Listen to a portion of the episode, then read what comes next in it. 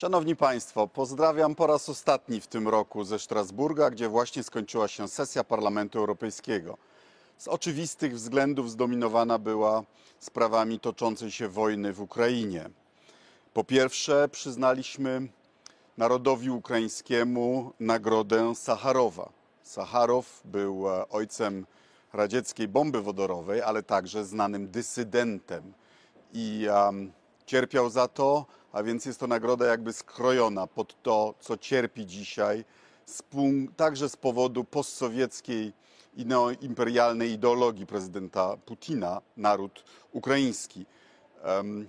Zdalnie e, przemawiał do nas e, prezydent Ukrainy Zełenski.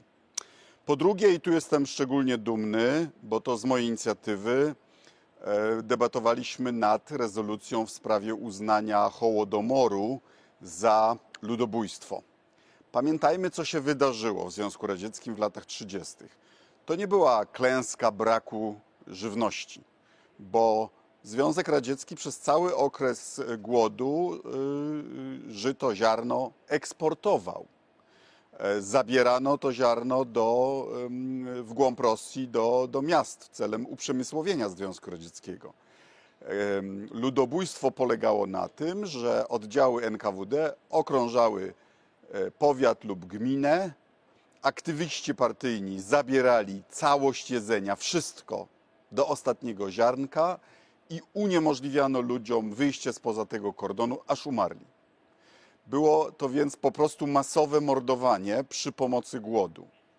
Ono miało miejsce także na Powołżu i w Kazachstanie, ale w, na Ukrainie było e, jednocześnie e, związane z czystką e, intelektualistów, nauczycieli, wszystkich tych, którzy utrzymywali ukraińską tożsamość narodową w miastach. Więc szacuje się, że za, zamęczono 4 miliony chłopów i dwu- 200 tysięcy ukraińskich działaczy. E, Cel był taki sam jak e, już w czarskiej Rosji, gdy e, zabraniano e, publikowania książek po ukraińsku, i taki sam jak dzisiaj ma prezydent Putin. To znaczy sprowadzić ukraińskość do lokalnego rosyjskiego folkloru, odmówić Ukrainie prawa do bycia narodem z własną kulturą, z, własną, z własnymi instytucjami, z własnym państwem. I to państwem, które jeszcze e, może aspirować do instytucji europejskich szybciej niż Rosja. Yy, Ta rezolucja została przyjęta e, olbrzymią większością e, w Parlamencie e, Europejskim.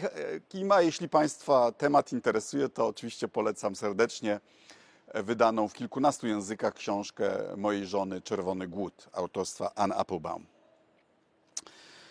E, Po trzecie, debatowaliśmy nad y, przyczynami i skutkami rosyjskiego bombardowania Ukrainy.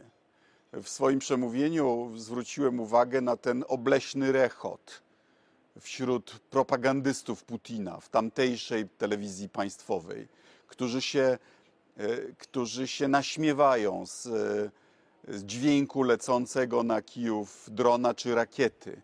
To jest prawdziwa twarz rosyjskiego faszyzmu, rosyjskiego neoimperializmu.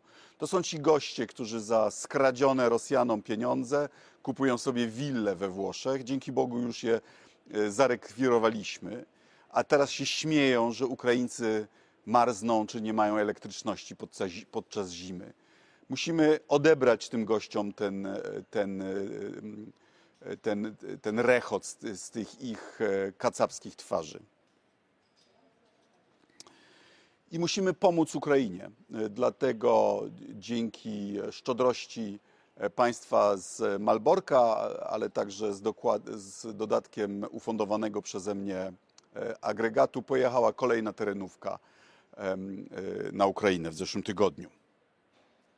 Ponadto zatwierdziliśmy 18 miliardów euro dla Ukrainy na przyszły rok i nie rozumiem, dlaczego premier Morawiecki e, kazał razem z premierem Orbanem e, uzależniać zatwierdzenie e, tej inicjatywy w, na, na Radzie Ambasadorów Unii Europejskiej, państw członkowskich, uzależniając to od e, kwestii niezwiązanych z Ukrainą.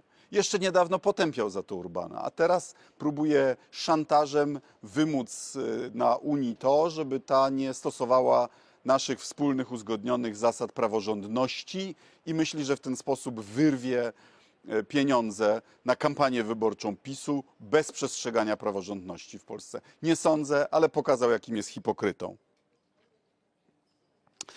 E, Wreszcie debatowaliśmy o e, e, ingerencjach zewnętrznych na Unię Europejską i Parlament Europejski.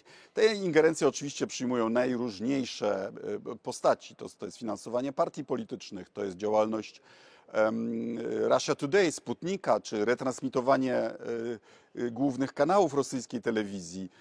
To jest też wpływanie na parlament, gdzie, jak Państwo wiedzą, doszło do aktu korupcji, który moim zdaniem pokazuje, że e, służby parlamentu i belgijska policja e, są sprawne.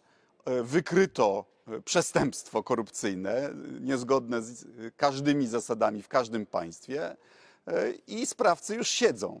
Znaczy, nie wolno nikomu brać pieniędzy w torbach i uzależniać od tego sposób swojego funkcjonowania. I to nie ma nic wspólnego z praworządnością. Praworządność to nie jest taki stan, w którym nikt nie popełnia przestępstw. Przestępstwa były, są i będą. I od tego jest policja i prokuratura, żeby je wykrywać i za nie karać, e, e, udowadniając winę przed niezależnym sądem. Praworządność to jest działanie instytucji państwowych w ramach prawa, w zgodzie z konstytucją.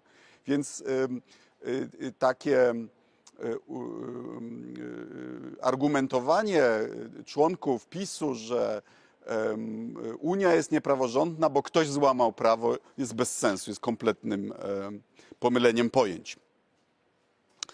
E, Zaapelowaliśmy też o zmianę wieloletnich ram finansowych, no bo są ekstraordynaryjne wy- wydatki, e, pandemia, wojna e, na Ukrainie. Wydaje mi się, że to nie wymaga, e, nie wymaga e, argumentacji. I wreszcie chciałbym się podzielić dobrą wiadomością.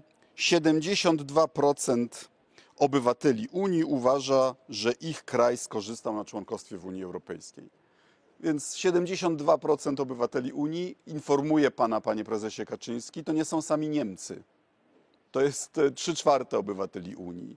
E, I jakoś nie zauważyłem, żeby Francuzi, Hiszpanie czy Włosi żyli e, pod butem niemieckim. No a, a, a, a, uważają, że, że Unia jest dla nich korzystna. E, I wreszcie 74% obywateli Unii popiera pomoc Unii Europejskiej dla Ukrainy w związku z rosyjską e, inwazją. Czyli oni o, o, okazują solidarność z nami, z Europą Środkową i Wschodnią. I dlatego oczywiście my też powinniśmy okazywać solidarność wtedy, gdy na południowej flance Unii dzieje się coś niedobrego. Czyli zdecydowana większość obywateli Unii Europejskiej e, e, popiera tutaj e, sankcje, twarde działania wobec Rosji, aż do wyprowadzenia się wojsk rosyjskich z Ukrainy. To spory sukces naszej europejskiej rodziny, naszej europejskiej tożsamości. Tyle z mojej strony. Jak wspomniałem, to ostatnie spotkanie Parlamentu Europejskiego e, w tym roku, więc w tej roli jako europoseł i sprawozdawca em, z sesji serdeczne życzenia dla wszystkich, którzy mnie słuchają. Wesołych świąt i szczęśliwego nowego roku. Dziękuję bardzo.